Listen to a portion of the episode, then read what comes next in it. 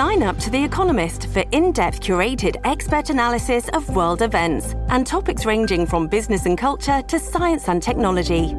You'll get the weekly digital edition, online only articles, curated newsletters on politics, the markets, science, culture, and China, and full access to The Economist Podcast Plus. The Economist is independent journalism for independent thinking. Go to economist.com and get your first month free. This episode is supported by FX's Clipped, the scandalous story of the 2014 Clippers owner's racist remarks captured on tape and heard around the world. The series charts the tape's impact on a dysfunctional basketball organization striving to win against their reputation as the most cursed team in the league. Starring Laurence Fishburne, Jacki Weaver, Cleopatra Coleman, and Ed O'Neill. FX's Clipped, streaming June 4th, only on Hulu.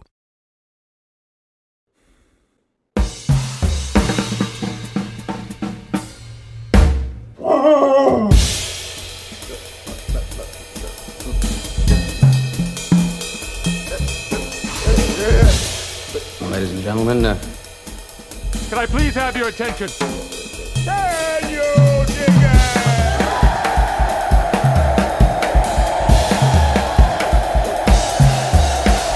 Greetings, dear listeners. This is Jonah Goldberg, uh, host of the Remnant podcast. Although you wouldn't know it from listening to it recently, um, I am back from my um, my European adventure.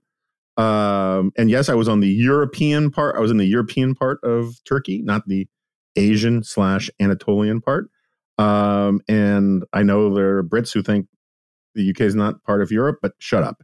So anyway, um, uh, I am back. I am a little. I've been a little under the weather because 2022 um, just keeps screwing with me. Like I am a member of a of a LA gang that wants out, and it just decides that it has to kick me um, over and over again. So uh, uh, we decided. I decided I wanted to do a little catch up on the punditry that I missed, and I figured a good person to go to uh, was our very own uh, uh, Andrew Egger, who is what is your title now? Egger? I'm an associate editor, Jonah, okay. but I am also Um, happy to provide punditry for all occasions. Yes, we'll we'll punditize for food. Um, I've seen you with that sign on L Street quite a few times. Um, uh, and so since we are uh, uh, since yesterday was the final hearing of the January 6th committee, um, uh, where they did a criminal referral, I figure we should sort of start on the news and um, and then sort of work from there. So do you mind if I call you Egger? I just, I, it's weird. I have an inability to call you Andrew sometimes. Yeah, I, I've always it's always interesting how that thing how that sort of thing works. Uh, it's like everybody in my life, Egger. That's completely fine, Jonah. Okay, I Uh, appreciate Goldberg. it. Thank you. Yeah. See, Goldberg doesn't work because then you, people think you're talking to some dentist or something. Yeah, it's like or it's like weirdly jocular or something. I don't know. Yeah, and also like uh, if you put too bad a spin on it, it can just sound inadvertently anti-Semitic. um, Goldberg. um, uh, anyway, so with that said, uh, uh, Andrew, uh, any thoughts on the uh, the news of the of the last twenty four hours?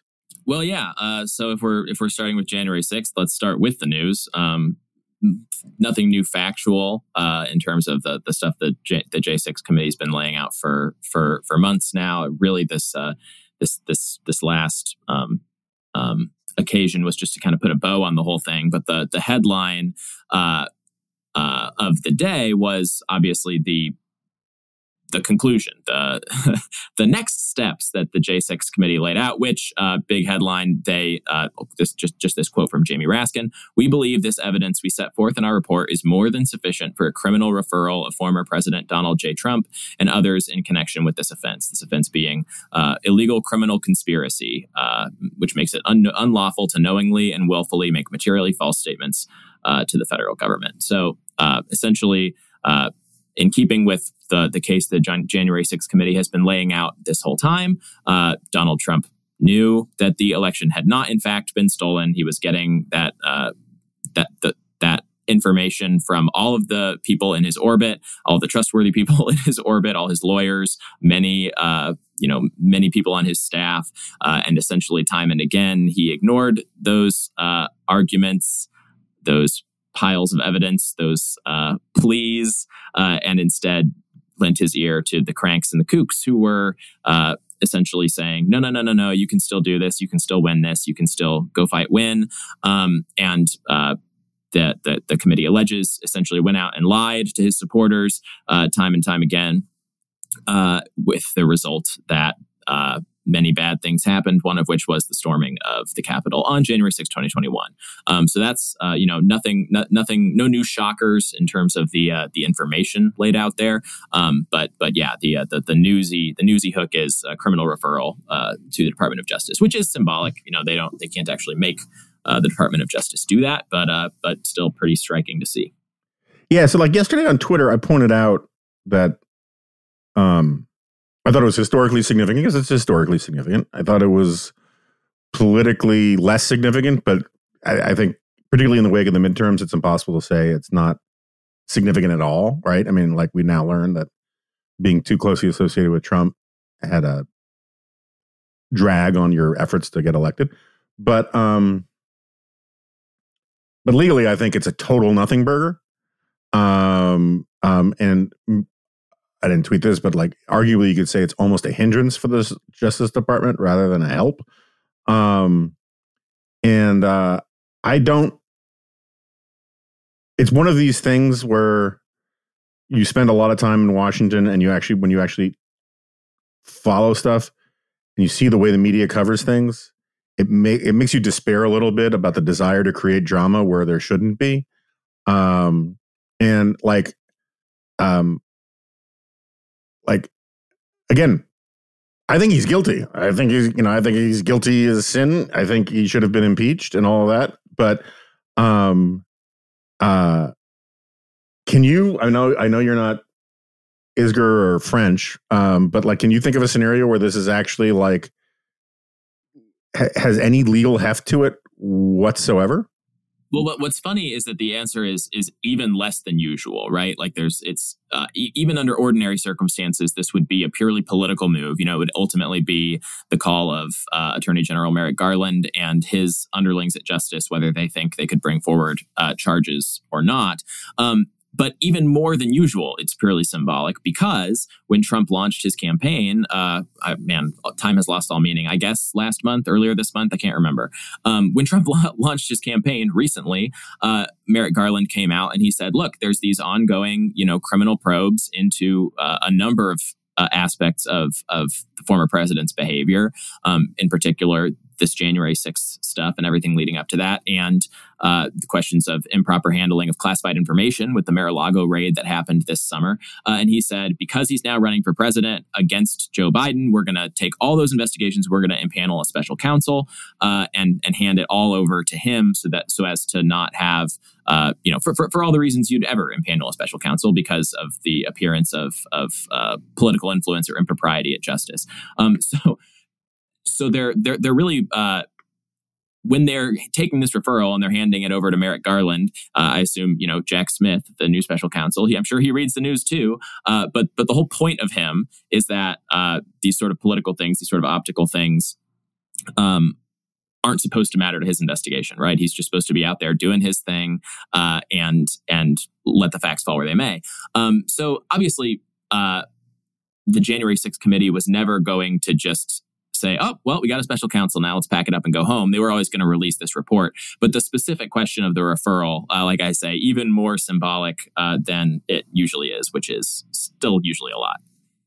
Yeah, no, it's funny. I mean, I, I wrote a couple columns about the the the push for a criminal referral over the summer and you know will they or won't they and all that kind of stuff and like if you talk to anybody who worked on the hill congress people from both parties have been sending criminal referral letters to the doj for 100 years i don't know 200 years something like that and you know and normally i think it was sarah who first explained this to me that like at the doj if you got a criminal referral from a committee chair it merited a formal written response by tradition, but not necessarily legally or anything like that.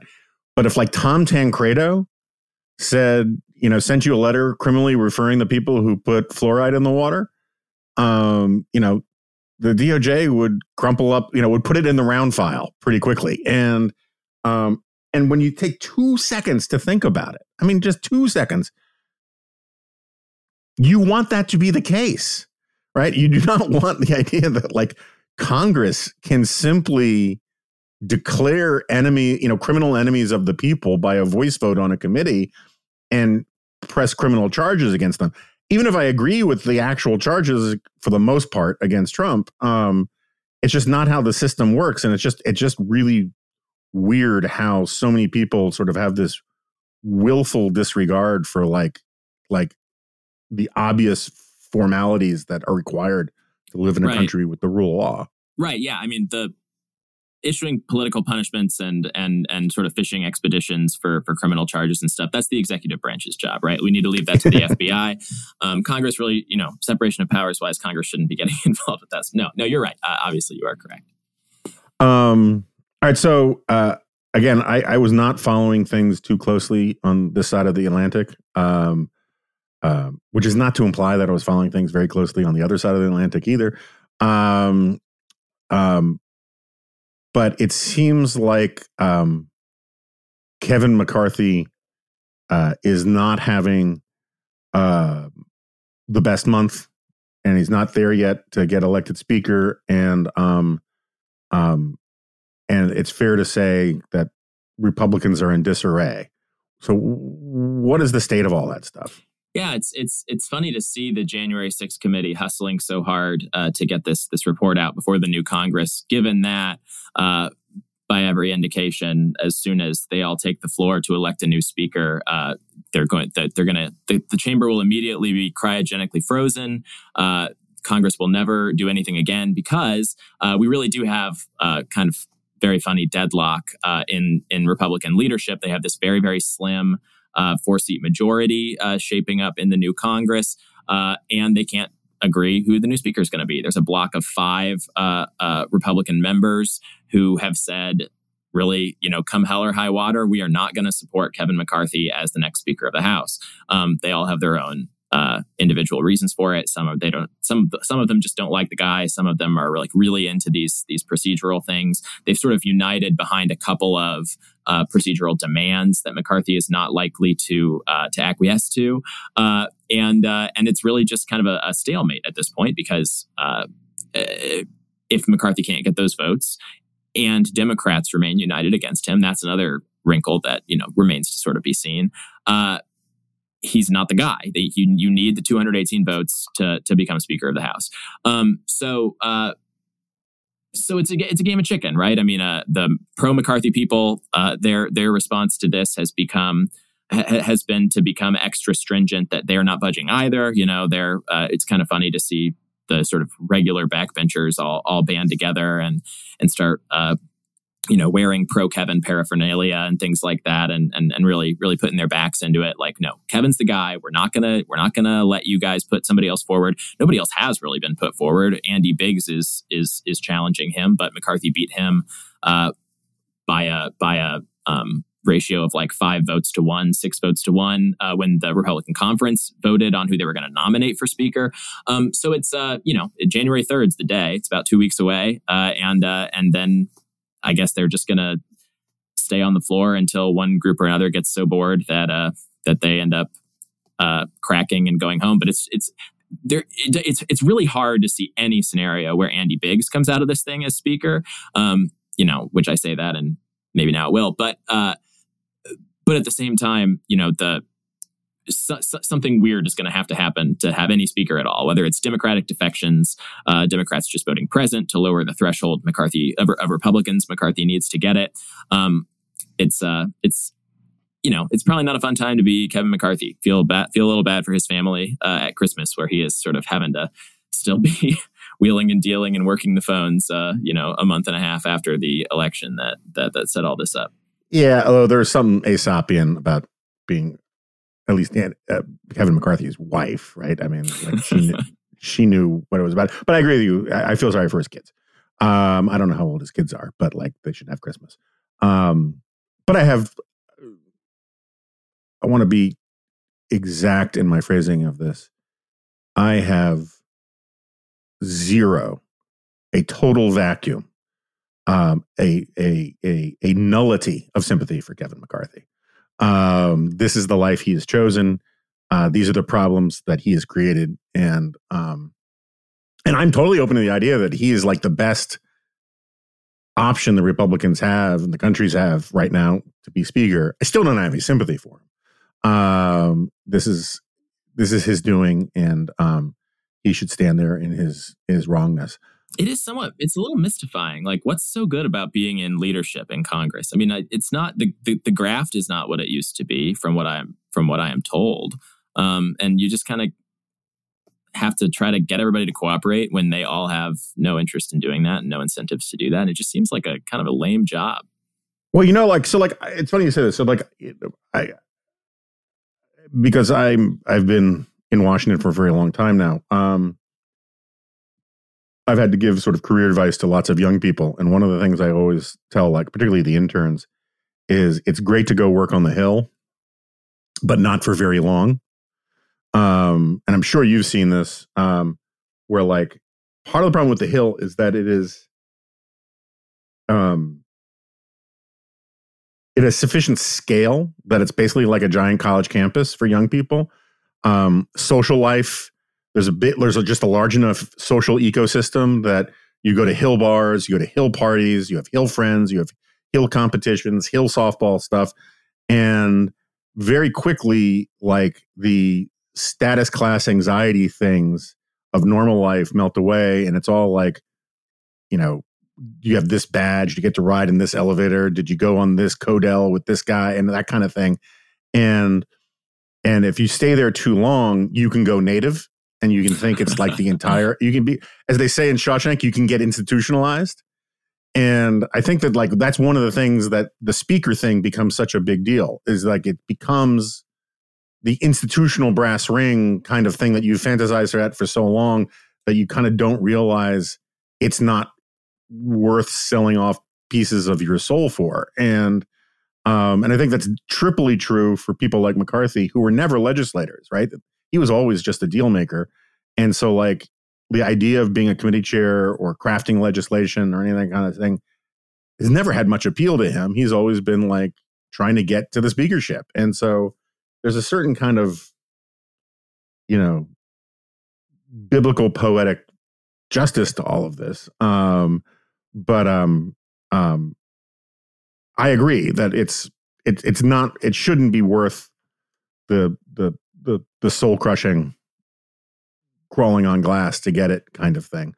Um but so is there some greater explanation for why Marjorie Taylor Greene is like pro Kevin McCarthy and Lauren Boebert isn't? And I mean, it's very interesting to see the I, I, it was it was a nice Christmas surprise to or Hanukkah surprise to come home from my trip and and see that Lauren Boebert and Marjorie Taylor Greene now hate each other. I mean, it's it's the Godzilla versus Mothra that I needed.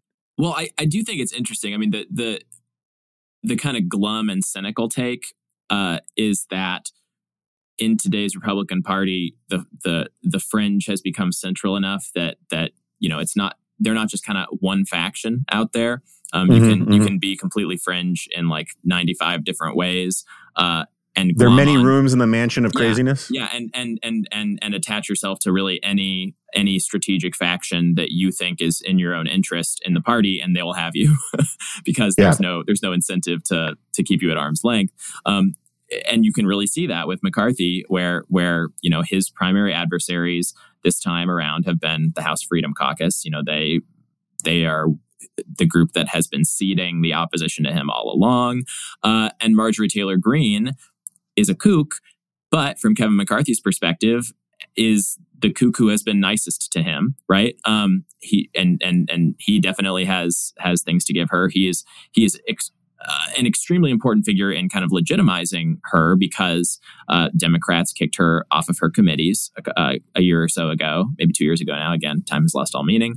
Um, and he has said he's going to bring her back. He's said, you know, he's he has given his official imprimatur to her style of politics. He said, you're a valued, welcome member of the conference. And now uh, she is routinely trotted out as uh, you know, the most quote unquote base authentic member of the McCarthy coalition. Like, look, even Marjorie Taylor Greene uh, thinks Kevin McCarthy is a is a good MAGA Republican, uh, and and uh, that probably means that all of these freedom other freedom caucusers uh, are not. Uh, opposing McCarthy for good MAGA reasons, they're opposing McCarthy for bad, selfish, personal reasons. Is kind of the narrative. Um, Lauren Boebert is, you know, another crank almost lost her uh, her race in in Colorado this this past time around, despite being in a ruby ruby red district. Uh, she's one of those who has who has come out uh, in in um, in opposition to McCarthy. And they, I mean, it, there's never really been any indication other than that these are like two very public, very online members of kind of the far MAGA coalition. Um, there's never been like any real indication that they are particularly friendly or like congressional allies or anything like that. They they, they more resemble one another um, stylistically than anything else. But uh, and and and so I don't know, you know, whether the, their very public disagreement about this. Uh, uh, is like a rupture of anything that that that, that happened before. Um, but but yeah, I mean Marjorie Taylor Greene specifically calling out Boebert for almost losing her race. Uh, uh, things like that, um, in all, all, all, kind of as as uh, a downstream fight from this this bigger fight over the speakership. Yeah, I mean, there's an. I mean, it would be interesting to know, though not really interesting to investigate, uh, whether this is mostly just the narcissism of small differences, right? Where like, I am the head, I drive the clown car, not you, right? You know, and um, uh, and that they just resent each other for um, entirely non-ideological reasons. Um, and although you would just think like descript, described on paper, Boebert would have a higher incentive structure to cozy up to McCarthy than Greene does because she doesn't have a safe seat, right? Because she almost lost by 500 votes. And I, I kind of feel like the people who turned out against her weren't turning out against her because she was um, insufficiently sort of MAGA or inso, you know what I mean? It was like uh, it, Greene's district apparently likes her in a way that Boebert's this district doesn't, and you would think the calculus would be to win back some sort of saner Republicans, but again, I, I don't know. Yeah, and I think the other the other element of it is just that kind of when it when it comes to political messaging, the the kind of MAGA uh, lexicon that that Boebert and Greene and people like these these, these folks are drawing from. Uh, it is it's always you know 110% it's always the, the the pedal turned up to 11 it's always the kind of paranoid style it's always friends and enemies so there's really no there's no way for them to kind of publicly disagree with one another about this kevin mccarthy thing without essentially accusing each other of being uh, you know uh, crypto traitors yeah. to the movement right i mean it's it's uh, it, it, which is very interesting to see that style applied to what is at the end of the day like a pure power game. Like like whether kevin mccarthy or andy biggs or steve scalise become speaker will matter in some small procedural ways of course. Um, it may even have an effect on policy uh, if republicans retake the senate and the presidency later. Um, but it's it's all it's all jockeying. It's all um, you know the, the, the popularity contest right now uh, with with with with no no payoff in terms of like outcomes for for for the country except procedurally and and in a deferred uh, way. So it's just kind of funny to see this this complete like sort of meltdown between what, what you would expect to be fellow travelers uh, over just given those realities. Do you have a position on on the? We, let me put it this way: we're we're supposed to do likelihood things, right? Um, uh, ten being metaphysical certainty, zero being absolute impossibility. Um, what do you think the odds of there being a non member of the House um, being elected speaker? Uh, that's a great question, uh, Jonah. I simply, you, you, want a number? You want a number? Uh, I think it's a, I think it's a zero. I think if, if yeah. that happens, I will, I will, I'll go into, I'll join a monastery. Yeah, um, I, I, I, I put it at say that. I, don't put it at zero. I put it at like 0.1. right? Well, I put it I put it at zero, and that means when it doesn't happen, I will be more correct than you. if it does, I'll I'll be un, it'll be unfortunate because I have no So- reason, no particular reason not to think it would happen. But it just seems it just seems a little a little too cute, don't you think? well, I mean, I, I, the idea of making Trump speaker, I think, is one of the most hilarious things out there. I mean, like, regardless of the whole steal the election stuff and all that kind of thing, or his unfitness to be president. His unfitness to be speaker is really just astounding. it's like speaker involves like knowing parliamentary procedure and that kind of stuff, and like the idea that he's going to know Right. what the right. rules are or any of that kind of thing. you can kind of see the argument that if that if the way if the only way that the that this Congress functions is by ruling the Republican conference with an iron fist and and brooking no dissent whatsoever and just coming down like with the fist of God on anybody who puts even one toe out of line. Donald Trump's pretty pretty well practiced in that role. You know, I think he could he could uh he could do that part of the job. Yeah, if he had a majority of like, if he had like a sixty seat majority and could afford to like just defenestrate one person after another and still hold on to the speakership, that would be one thing. But if he took a new job, you would ha- you would have to add a, a new a new card to his NFT collection. Which, speaking of news that you uh, you might have missed in your travels, I don't know if you followed.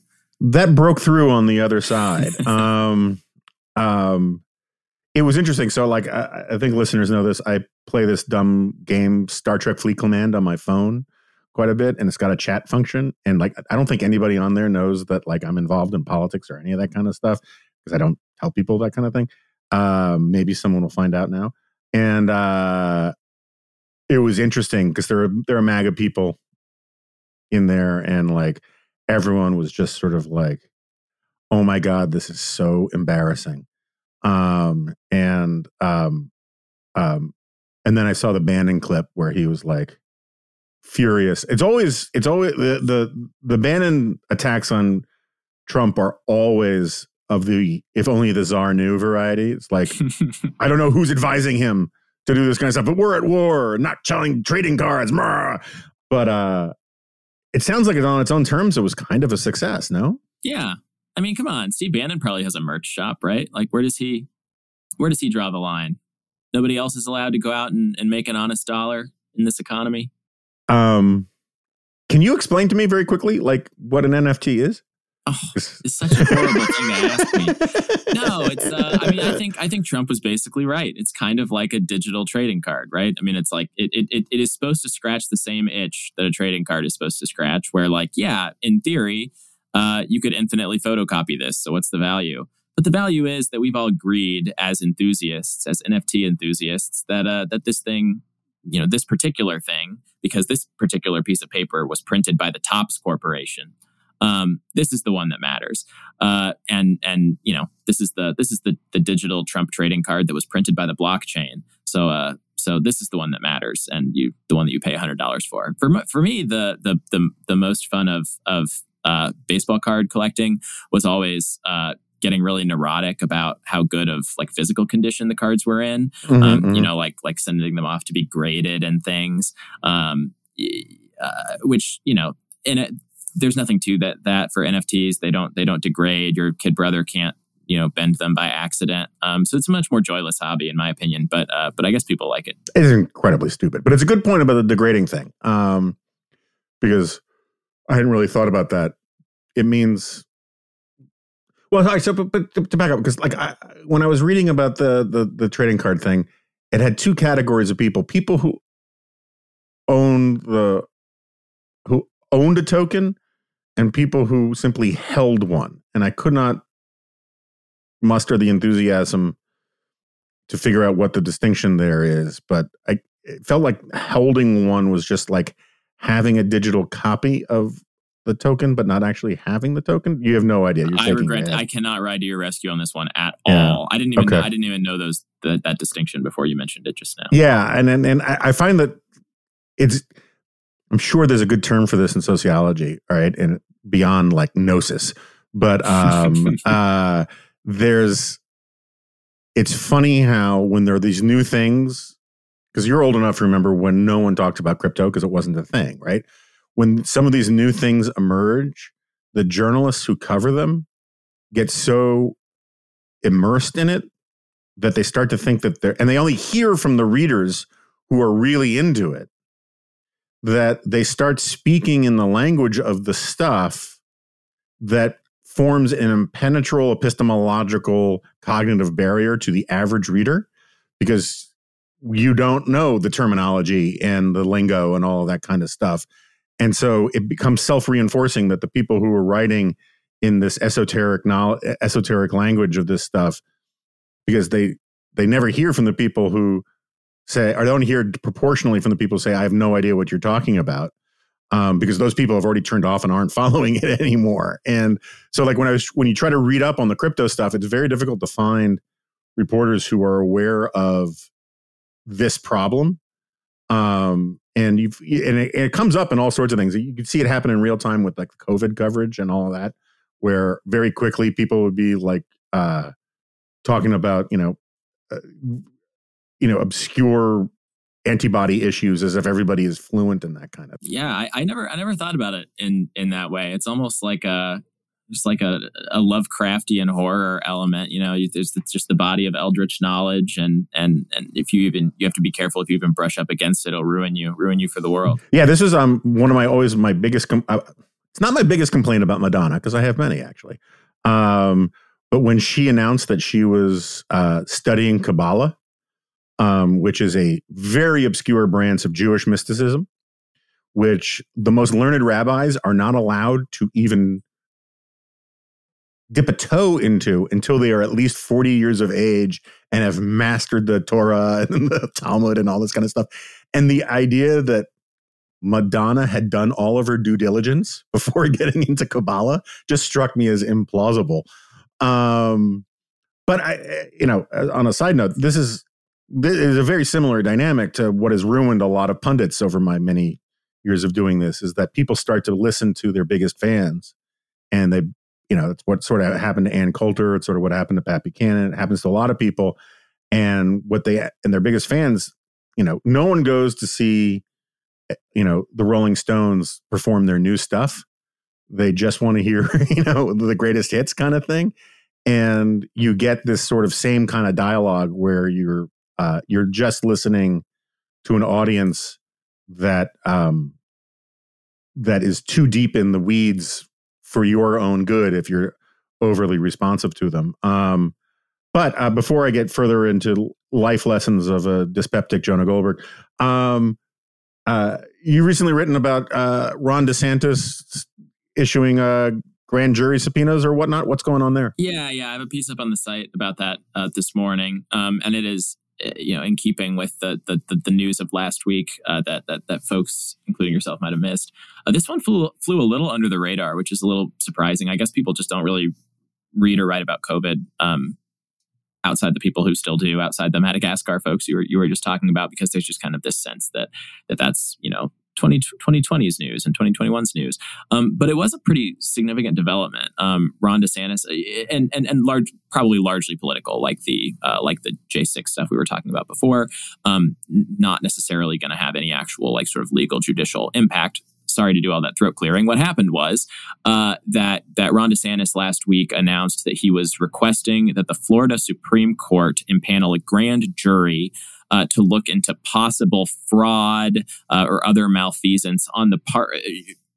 He didn't actually say on the part of uh, the, the, the COVID vaccine manufacturers. He kind of just said uh, any possible malfeasance in the realm of of you know COVID policy for the past couple of years. Um, but what but his uh, his filing, his official petition to the court, talked a lot about the manufacturers. Essentially, said that uh, Pfizer and Moderna uh, might have been defrauding uh, the country by by uh, inflating how good their uh, vaccines were going to be uh, when they were when they were developing them, when they were first distributing them, um, and it's it's it's really kind of a dismaying document in a lot of ways. I mean, it's if you when, when you read the petition, uh, your jaw just kind of hits the floor because for a long time, I mean, Ron, Ron DeSantis has had a COVID brand forever, right? I mean, he's, and it has not been like stringently uh, vaccine cheerleader, right? I mean, la- last year he was he was very pro uh, the original mRNA vaccines when they came out in the first half of last year.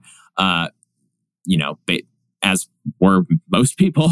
they were they were pulling us all out of the pandemic with at that point in time basically no downside. I mean, like like it. Uh, at that point in time, we were still, I think we were still on the Delta variant, uh, and and the vaccines were just like kicking its butt. Like like you wouldn't get you wouldn't uh, get very sick with COVID if you were if you were vaccinated. I, I, for for a little while there, like nobody was getting very sick uh, with COVID if they were vaccinated, and it was even smashing transmission of that variant uh, at the time. Like the, the numbers were so good, uh, and and DeSantis, you know, was was cheerleading for it as as kind of part of his broader brand of like we got to get things back open. You know, like we gotta we we, we got to move past past past this horrible uh, kind of the federal government comes in and shuts everything down uh, stage that we were in, and the vaccines are like our best tool yet to do that and to save lives. Um, the second half of the year, without really compromising on that, DeSantis became an anti-mandate uh, cheerleader. Uh, you know, for for I think our what what a lot of people consider purely defensible reasons. I mean, the the still maintaining, you know, these vaccines are good. Uh, but if for one reason or another you don't want to get one, and you know, it was becoming increasingly clear there was a tranche uh, of of people and largely Republican voters who weren't going to. Um, the government shouldn't be able to come in and ruin your life. Uh, shouldn't be able to make your employer fire you. Uh, was the biggest one because the Biden administration tried to make many, many, many businesses uh, impose a vaccine mandate uh, for, for a while until the Supreme Court struck, struck that down.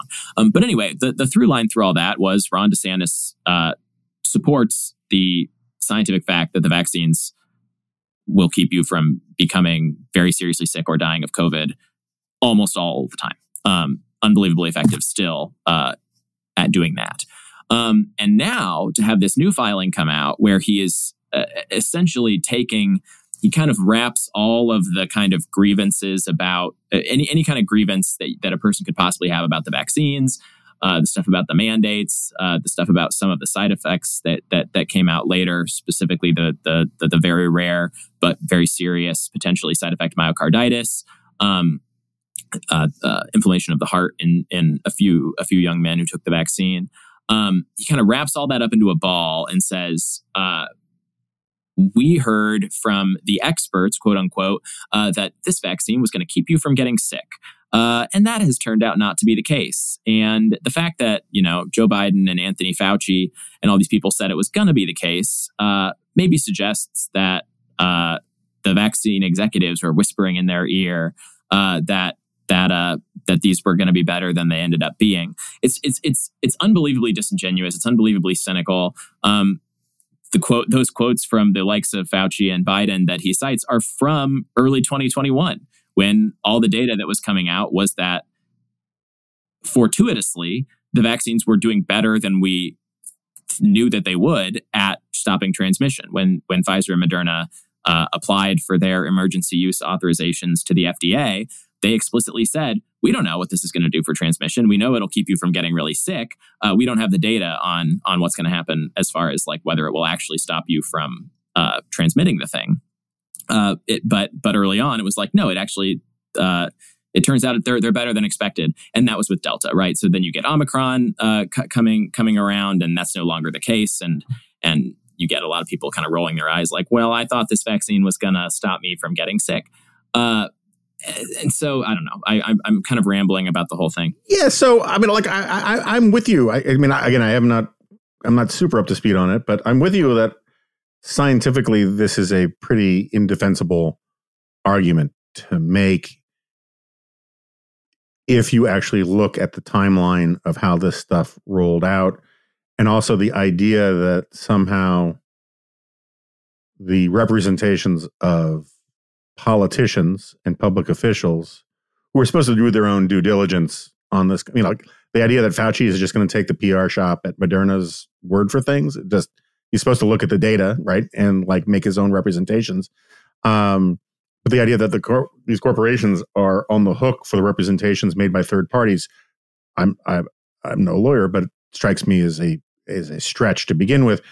I, I just wonder if you're being um, uh, overly sincere and earnest about this and taking ish maybe well not Pollyanna you know that's a little sort of rosy, rose colored glasses kind of thing. I mean that you're not being cynical enough, which is to say the cynicism is the point, right?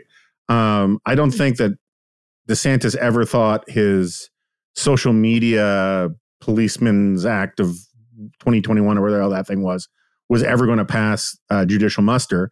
Um, I don't even think that he ever intended for his you know attack on Disney to hold water for too long.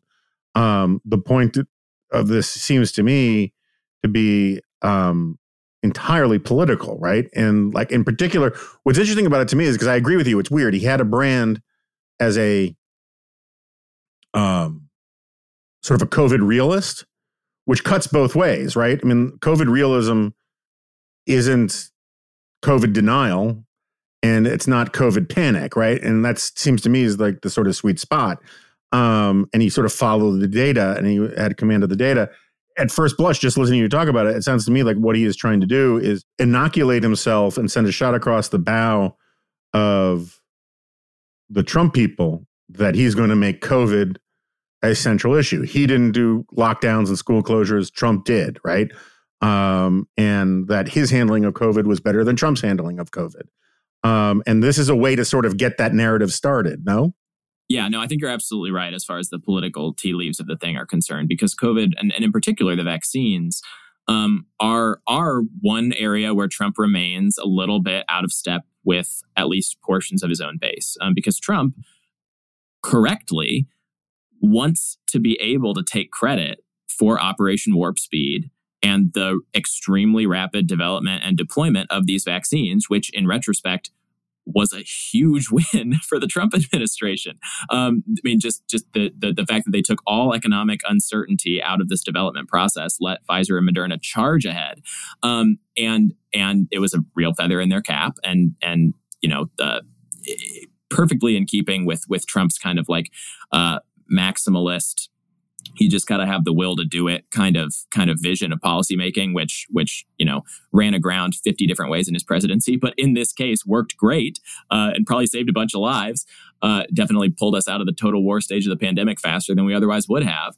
Uh, but a bunch of his base on this one thing for all these strange cultural reasons do, don't want to hear that don't want to hear that from him. Uh, and so and so you can totally see how desantis uh, sees it as too good of an opportunity to pass up in terms of being like like wooing that group. I uh, on the political side of things, I I do find it a little weird. I would find it more uh understandable if DeSantis were still like trying to get his foot in the door, like trying to get that toehold, trying to find that chink in the armor for Trump, um, to to to really like make it the inevitability of a next Trump nomination not not seem so inevitable for people. But I just think that's already here. You know, like mm-hmm. like in the wake of the midterms, like Trump looks very vulnerable. It's very clear voters don't need don't don't don't see themselves as needing like anybody's permission to like shop around for a 2024 candidate. Uh, and DeSantis is beating Trump in in uh, at least a few head-to-head polls that are coming out, like like just in the past couple weeks. So it's just it just seems like a weird time to make that to to to to make that particular heel turn for for DeSantis, but you know, he's the most successful Republican politician in America right now, and I am not. So who knows? Who can say? I don't know. Is he? I mean, is he? Um, he's certainly the most successful Republican politician looking to be president, right? Um, That's all I mean. Yeah, I'm. I'm, yeah, I'm, yeah. I'm a campaigns guy now, Jonah. I I I do Fair. the I do the cynical stuff. I I I I. I I think in terms of in terms of that, you're right. Yeah, yeah. And in a, in a broader sense, you know, probably there are more successful ones. Since we're on campaign stuff, uh, where do you put Trump's chances these days, and why? Less and less and less. I mean, it it, it seems like DeSantis is in pole position at the present moment. You know, all polls are a snapshot in time.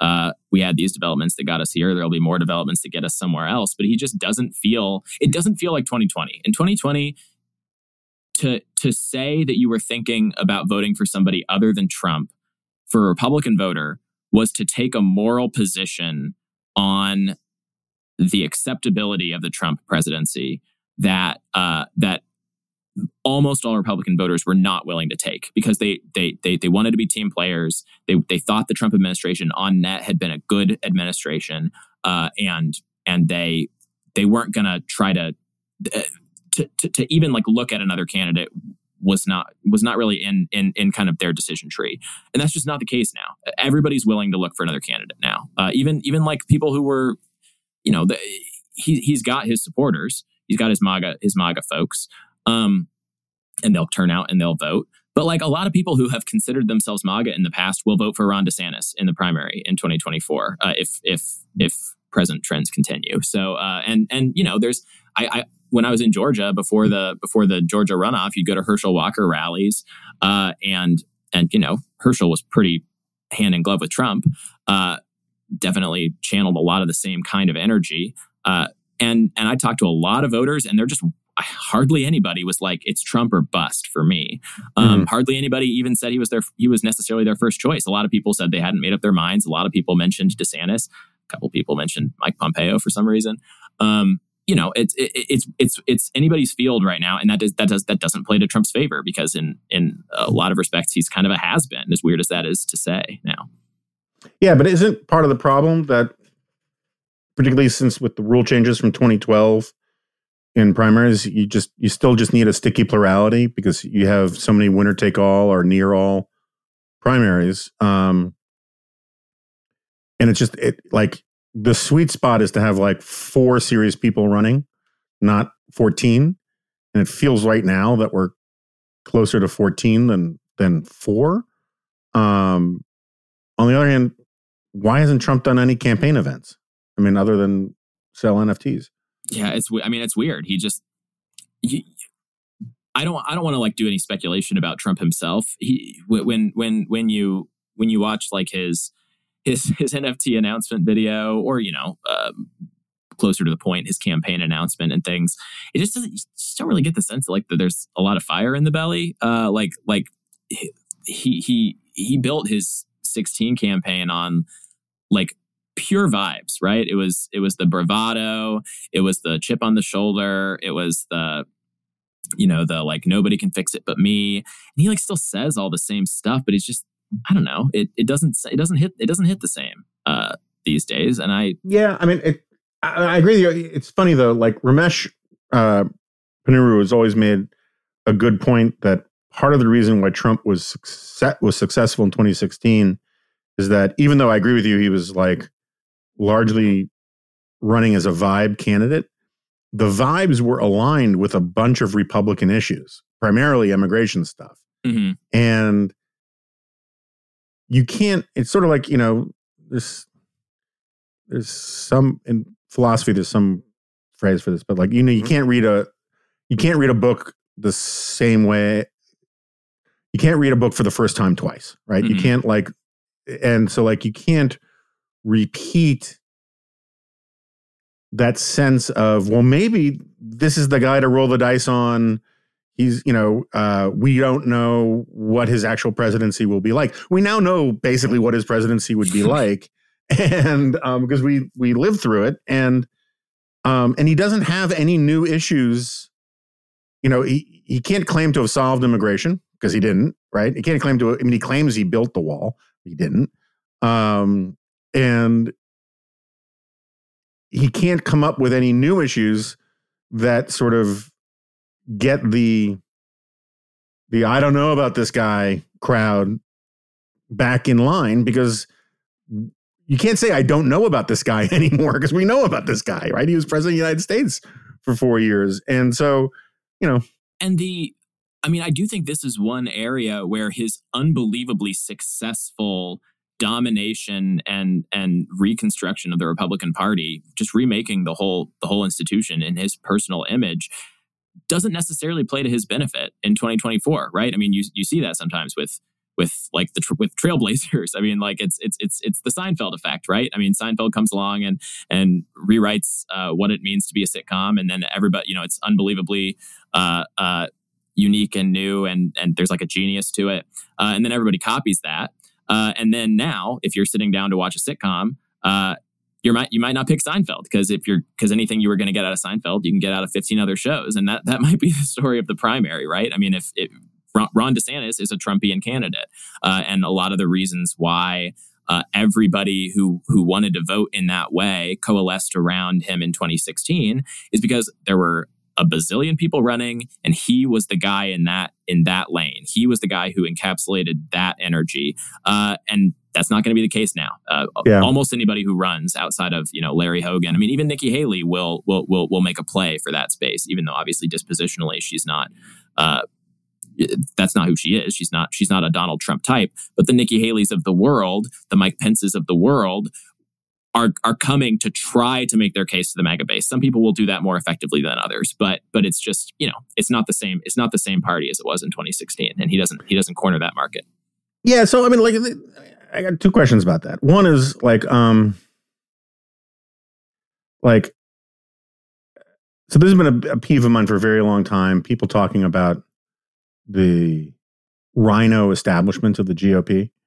Um, first of all, they always mean RINO as if a really super solid, consistent ideological conservative shouldn't be a RINO, right? I mean, like just sort of contextually, linguistically, if your biggest priority is being a conservative, then you should be a Republican in name only because your priorities aren't with the party; their priorities are with these other mm-hmm. things. But it's come to mean squish, moderate, even in some cases globalist, and all this stuff, right? So it was it, has been BS for a very long time that the party has been run by RINO squishes. The Republican Party has been getting more conservative my entire life. And I, you know, 15 years ago, I would go give speeches where people would say, when are we going to get the Nelson Rockefeller Republicans out of House leadership or uh, Congress's leadership? And I was like, Nelson Rockefeller Republicans? I mean, you can literally find them in dinosaur poop fossils. Um, there are no Nelson Rockefeller Republicans. Like the Nixonians are gone too, and they were to the left of anybody in leadership. I mean, Paul Ryan and John Boehner, Newt Gingrich, all of those guys were more right wing than any leaders that the Republican Party has ever seen before. Mitch McConnell too. So, and now that the RNC is basically, you know, uh, infested um, with you know mini magas all over the place at what point can Republicans can can the MAGA crowd stop frigging talking about the establishment is out to get us, you know, and it is picking on us? The establishment is them. I mean, like the the the the the, the sort of Paul Ryan, Ben Sasse types. Um, you know, we're the rebel alliance now. We're not the establishment, and I, I just it's it's it's a very weird thing, and it depends upon mass ignorance about the actual political realities in Washington that you can talk about how the establishment is out to get us um, and that you know we're this beleaguered minority of of, of rebels.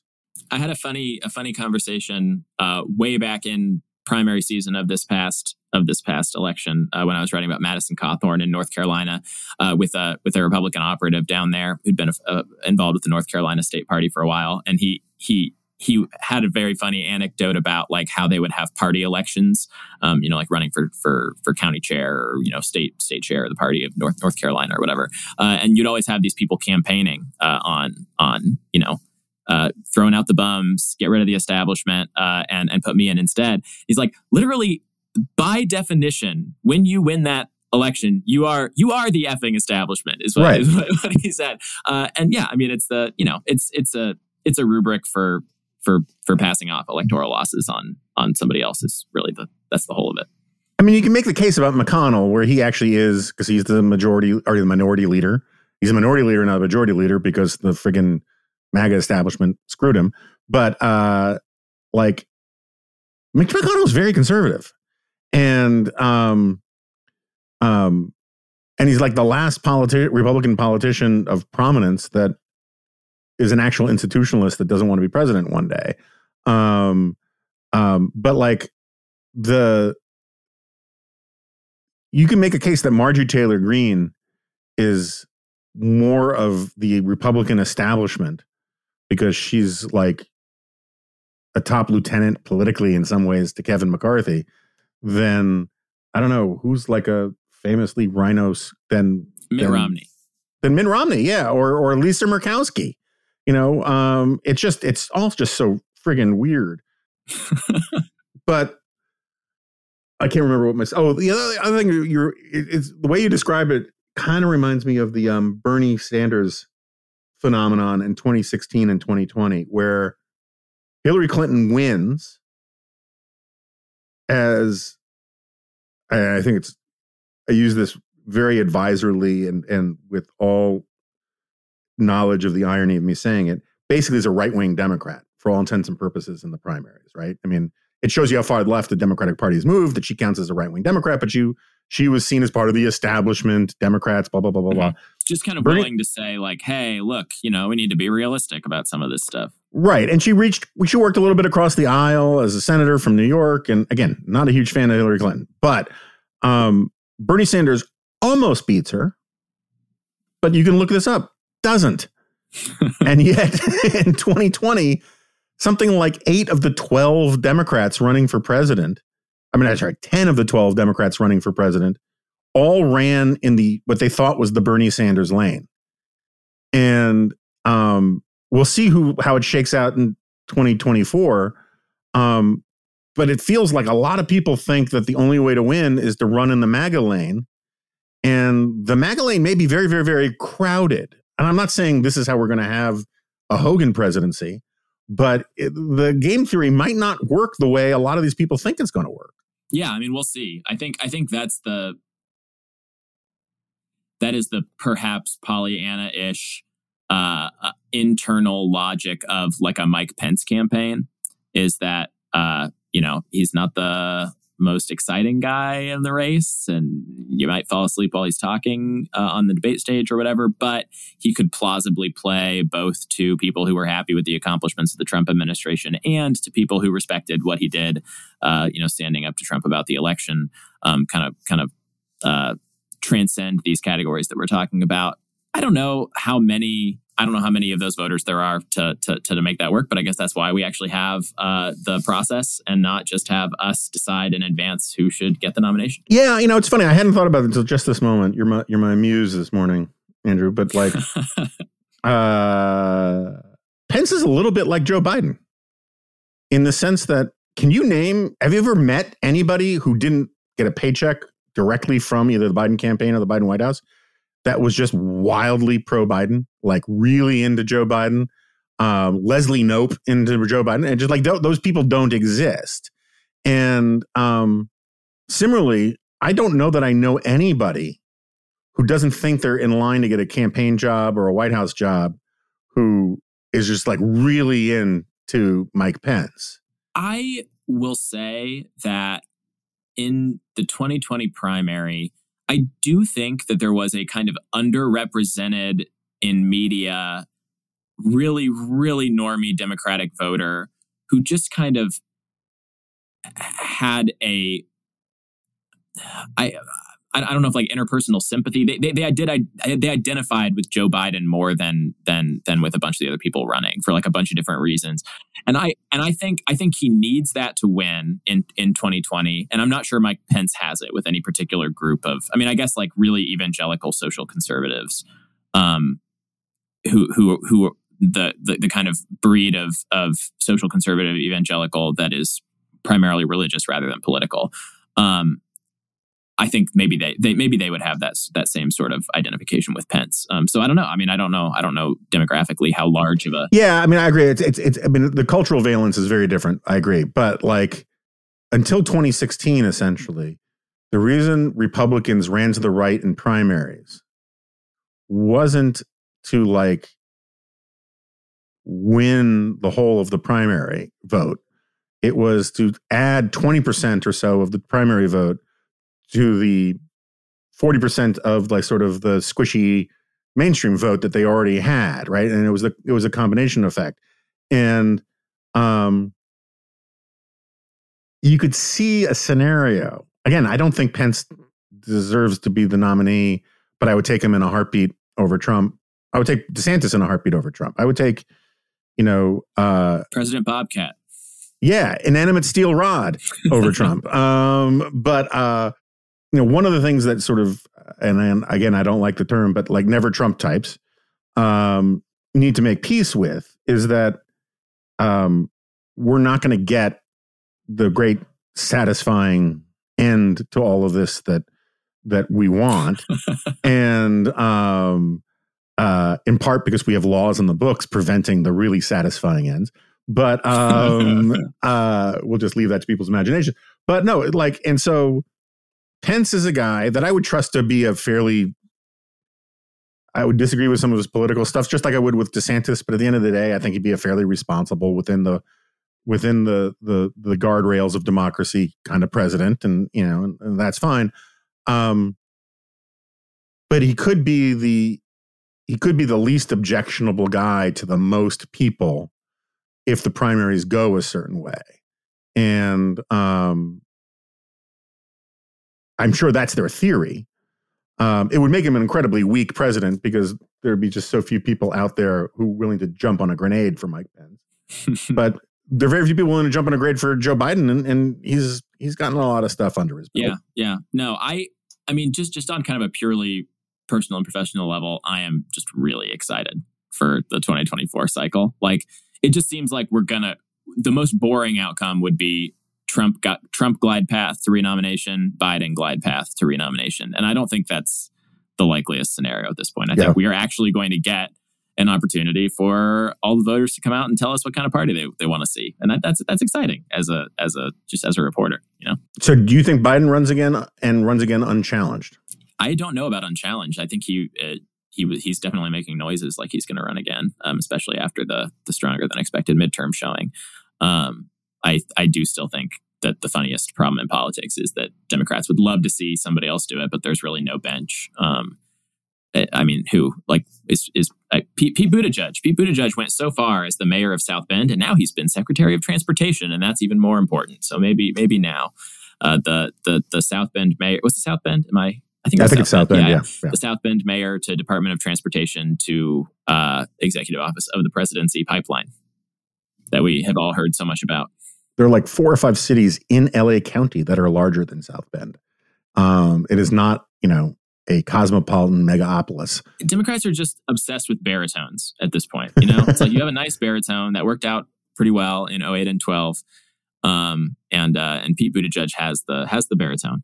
But isn't isn't the Democrats' problem that um and it's very s- similar to the Republicans' problem is that you know, this not to sound like a broken record or overly uh Yuval Levinish, but um you know, you every 4 years we get a party elected um the White House. They at once are supremely confident that they have this massive mandate and also absolutely terrified that they will lose power any minute now. So they have to swing for the fences and do these really um, uh, overly ambitious, shoot for the moon type things that then invite a backlash that make it a self fulfilling prophecy that they're out of power, right? And um, and they they force like Nancy Pelosi and Obama did. They force people to buy into things and sign on to things that will cost them their seats um, for the greater good, yada, yada, yada. And then they do it and they lose their seats, and the other team comes in, and then they swing the pendulum as hard and as strong as they can the other direction. And if you actually had people who were interested in the long term interests of their own party who were elected to office, they would respond to advisors say, hey, you know, there are advisors who say, hey, you know, you could socialize medicine. They could say, yeah, I could, but it will cost us all of our moderate Democrats for a generation. So maybe we shouldn't do it, even though yeah, we could we could steamroll it through. You look at all the Democrats that Obama lost because of Obamacare. You know, there's a reason why Claire McCaskill is a strident pundit now on MSNBC is because all of those types lost.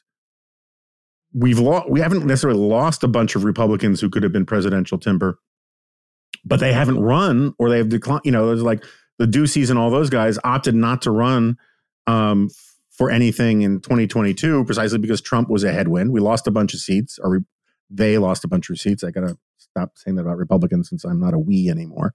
Um, and um, if you actually had a Republican or Democratic president who could think beyond their own place in the history books and think beyond the next um, the next election cycle, you could actually have a president that could create an enduring majority for a party by not being the for just simply being the not crazy party. But that that option just seems crazy to people. Yeah, I mean, if you if you could have a, a class of politicians that could see past immediate term incentives, you could do a lot more than that, right?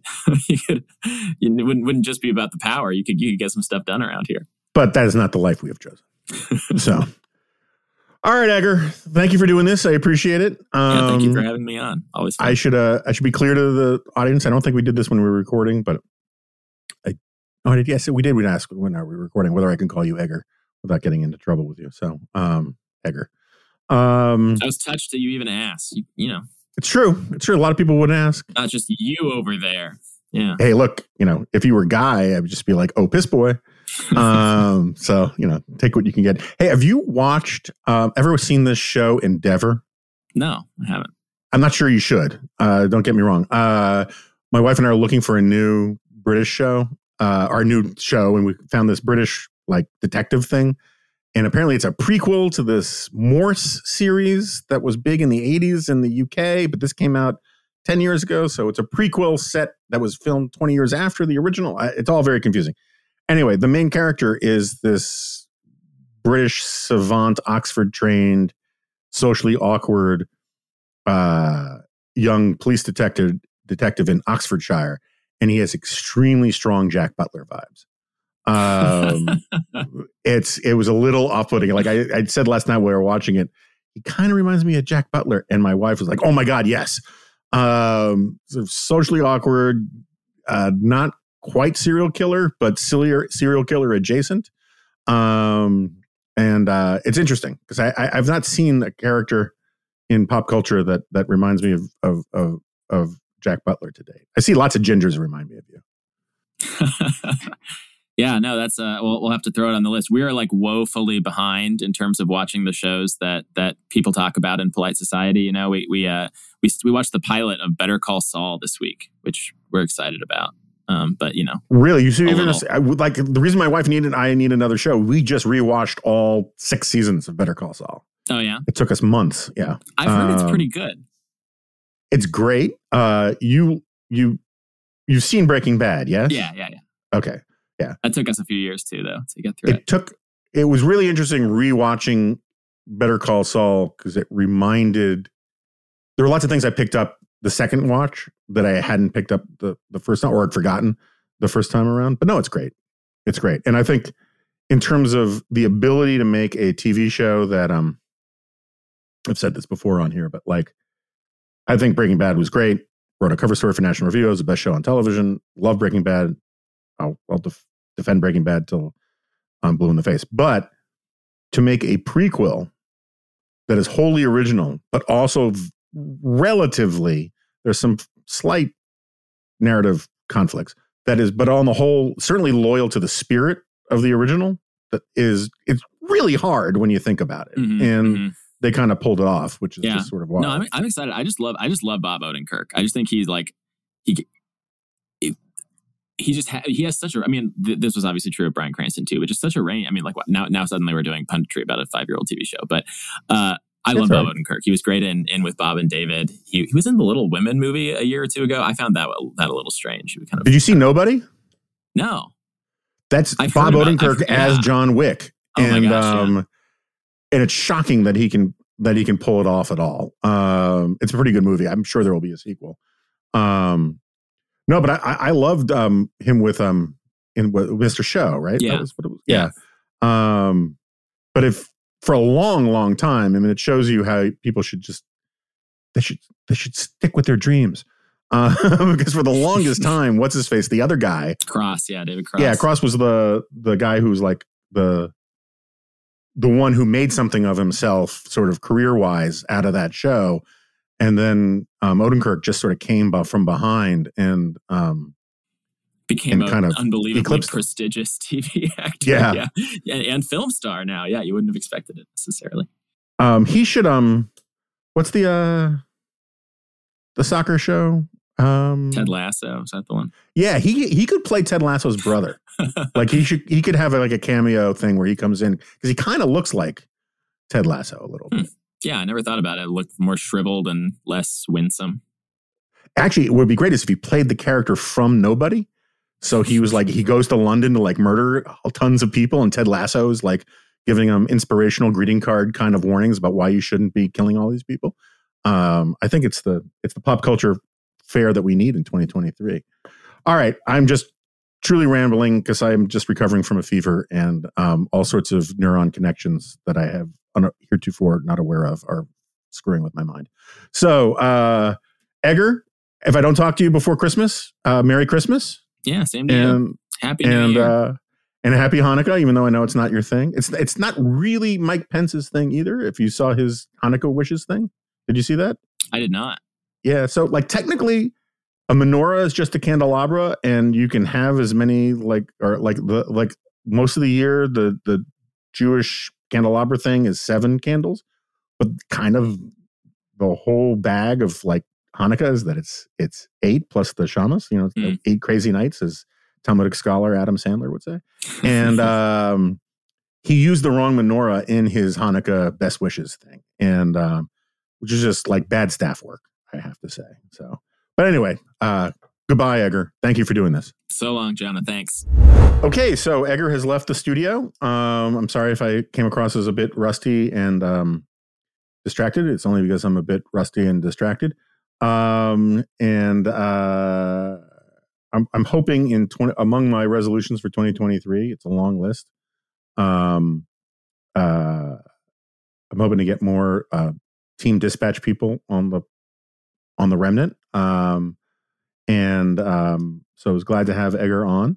And um, I will talk more about uh, my trip on a future podcast. I do have exciting news. I have uh, it's taken us um just negotiations have been brutal you know shape of the table um you know what's going to be on the menu um how many people in each side's entourage all of that kind of stuff but um my people and uh the fair jessica's people have finally reached terms and uh the fair jessica if all goes according to plan will be on the next episode of the remnant um, we're going to try and find a time to record tomorrow. Um, and we'll talk a little bit about um, the trip, I suppose. And if I don't cover all that, I can always do that on the solo thing. And um, but we had a really we had a really nice time. I just, as I said, I came back um, um, under the weather, and I'm just only now coming out of um, the fever dreams. So um, um, it was good to be gone. Thanks to everybody who covered more for me, including the inestimable Chris Stirewalt. And um, with that, I'll see you next time. No, you won't. This is a podcast.